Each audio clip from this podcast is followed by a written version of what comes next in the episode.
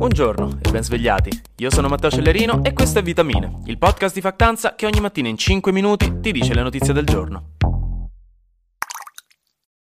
Buondì, buondì, buondì! Oggi bando alle ciance, andiamo di fretta che c'è un bel po' di roba da dirci. Iniziamo in Italia, dove la protesta degli studenti contro gli affitti troppo alti delle città più importanti del nostro paese si è estesa anche a Roma. Faccio un velocissimo passo indietro perché questa protesta è nata a Milano, dove Ilaria Lamera, una studentessa del Politecnico, ha deciso qualche giorno fa di accamparsi con la tenda da campeggio davanti alla sede centrale della sua università, appunto il Politecnico, e di dormire là come protesta simbolica e mediaticamente molto rumorosa sul caro affitti che affligge la città, che ha reso praticamente impossibile per gli studenti fuori sede trovare una casa che abbia un senso di essere chiamata casa. Ora anche a Roma alcuni studenti hanno iniziato a protestare con le tende da campeggio davanti alla Sapienza, sempre contro l'impossibilità per gli studenti di trovare case in affitto a prezzi accessibili e compatibili con il diritto allo studio.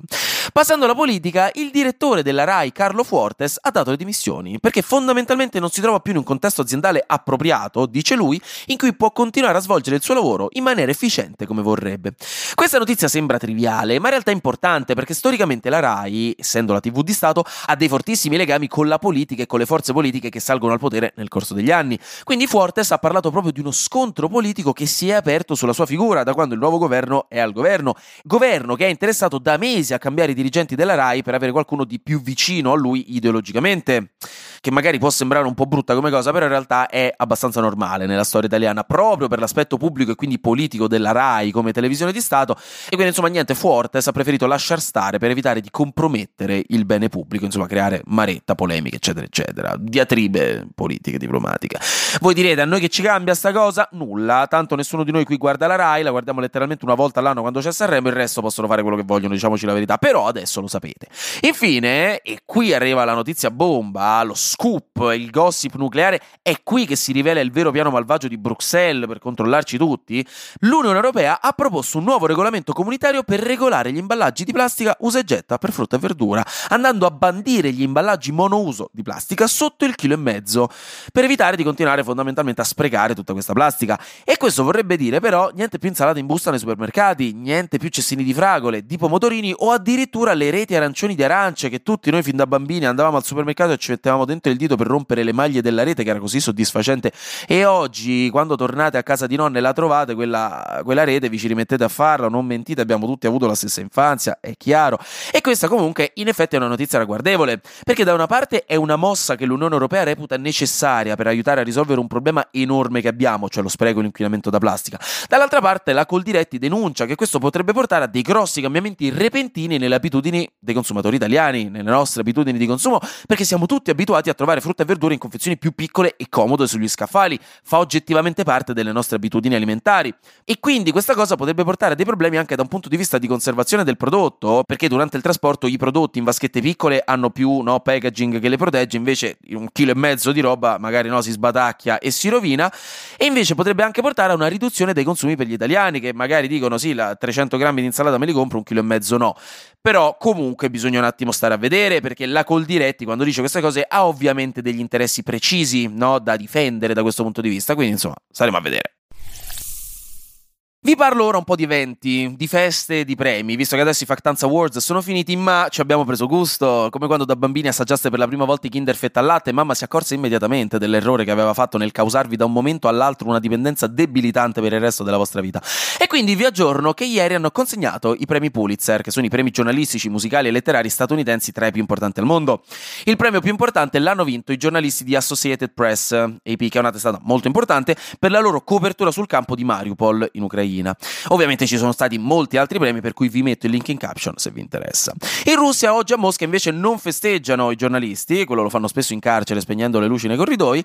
ma oggi festeggiano l'equivalente del nostro 25 aprile. Oggi infatti a Mosca ci sarà la parata per il giorno della vittoria, cioè il giorno della sconfitta dei nazisti nel 1945, quindi oggi pompa magna di celebrazioni, anche se fa abbastanza ridere pensare come oggi festeggiano una festa che al 100% festeggeranno anche in Ucraina tra qualche anno, pensateci, la trovo sempre ironica come cosa, come quando uno si rende conto che il Regno Unito è il paese dalla cui liberazione più paesi al mondo hanno una giornata di festa nazionale. E se state sogghignando in tutto questo è una brutta notizia per voi perché il 5 maggio in Etiopia si festeggia la liberazione dal gioco italiano fascista, quindi ecco, scagli la prima pietra, come dicono in giro, no? Infine, per concludere, oggi inizia pure l'Eurovision, che si tiene a Liverpool nonostante si dovesse tenere in Ucraina, ma ai noi, per ovvi motivi, così non è potuto essere. Un grande in bocca al lupo a Marco Mengoni, il nostro rappresentante, per l'inizio delle danze. Poi, per la rubrica Cosa succede a migliaia di chilometri di distanza da noi, in Cile c'è un po' di dissapore politico, perché ci sono state le elezioni per eleggere i membri del gruppo politico che avrà il compito di riscrivere la Costituzione, visto che lì è ancora in vigore quella del dittatore Pinochet, quindi insomma si sono detti, sai com'è, meglio dargli una rinfrescata, e ben 22 posti di questi 50 sono stati vinti dal partito repubblicano ultraconservatore di destra, quando in questo momento il potere è presieduto dal governo di sinistra del presidente Gabriel Boric, quindi insomma c'è un po' di dinamismo in questi giorni in Cile, mettiamola così. In India, invece, nel nord-est del paese, nello stato di Manipur, è in corso una piccola ma molto violenta rappresaglia civile tra due gruppi etnici, i Meitei contro i Kuki, con i Meitei che hanno iniziato ad attaccare per motivi etnico-politici i Kuki nei loro villaggi, bruciando case, uccidendo, ferendo e costringendo l'intervento dell'esercito addirittura e portando allo sfollamento di decine di migliaia di persone non proprio bene. Mentre infine a Hong Kong stanno avendo molti problemi a trovare insegnanti per le scuole, ma anche alunni stessi, con migliaia di famiglie e di insegnanti che hanno deciso di lasciare Hong Kong negli anni scorsi proprio a causa dell'oppressione cinese e della no famigerata legge sulla sicurezza nazionale e nel solo anno accademico 2021-2022 il 4% della popolazione studentesca di Hong Kong se n'è andata. 4% raga, che è un botto. E ben 5 scuole nella città rischiano la chiusura perché hanno meno di 16 studenti iscritti al primo anno di elementari. Ma chiudiamo con un po' di propaganda antidissenso per placare gli animi in perfetto stile da regime distopico che utilizza panem et circenses e una buona dose di allucinogeni nelle riserve idriche locali per distogliere l'attenzione dalle cose brutte che succedono. E infatti ieri abbiamo parlato di colazione, panem, e oggi si parla di circenses, perché vi parlo di un pop di cultura pop, anche se sono solo due notizie, mi dispiace. Hanno annunciato che, dopo il chiaro fallimento della terza stagione di LOL, perché diciamoci la verità non è stata il massimo, ci sarà una quarta stagione, ma non si sa nient'altro, letteralmente, non si sanno i presentatori, non si sanno eh, i comici e le comiche presenti, non si sa la data, quindi insomma qua, finita qua la notizia. Però, dall'altra parte, sappiamo che stanno sviluppando un nuovo film, nello specifico il sequel di The Blair Witch Project, il filmone horror del 1999. Le riprese sembra che inizieranno alla fine di quest'estate. Chiudo ricordandovi che domani intervistiamo in A Carte Scoperte, che è il nostro nuovo video podcast, ormai sapete che cos'è e se non però dovete guardarlo, perché una cosa è sapere che cos'è, una cosa è guardarlo, vi assicuro sono due esperienze molto diverse. Intervistiamo Momo. E quindi se vi interessa, se siete a Milano e vi interessa venire, eh, vi metto il link in caption per iscrivervi all'evento che si trova sempre un aperitivo insieme a noi dopo l'intervista a Ostello Bello in Duomo a Milano. Se vi interessa venire, link in caption, eh, insomma ci becchiamo là se volete eh, tutti quanti incontrarci. Per il resto, anche oggi, grazie per aver ascoltato Vitamine. Noi ci sentiamo domani perché sarà successo di sicuro qualcosa di nuovo e io avrò ancora qualcos'altro da dirvi. Buona giornata e buon martedì.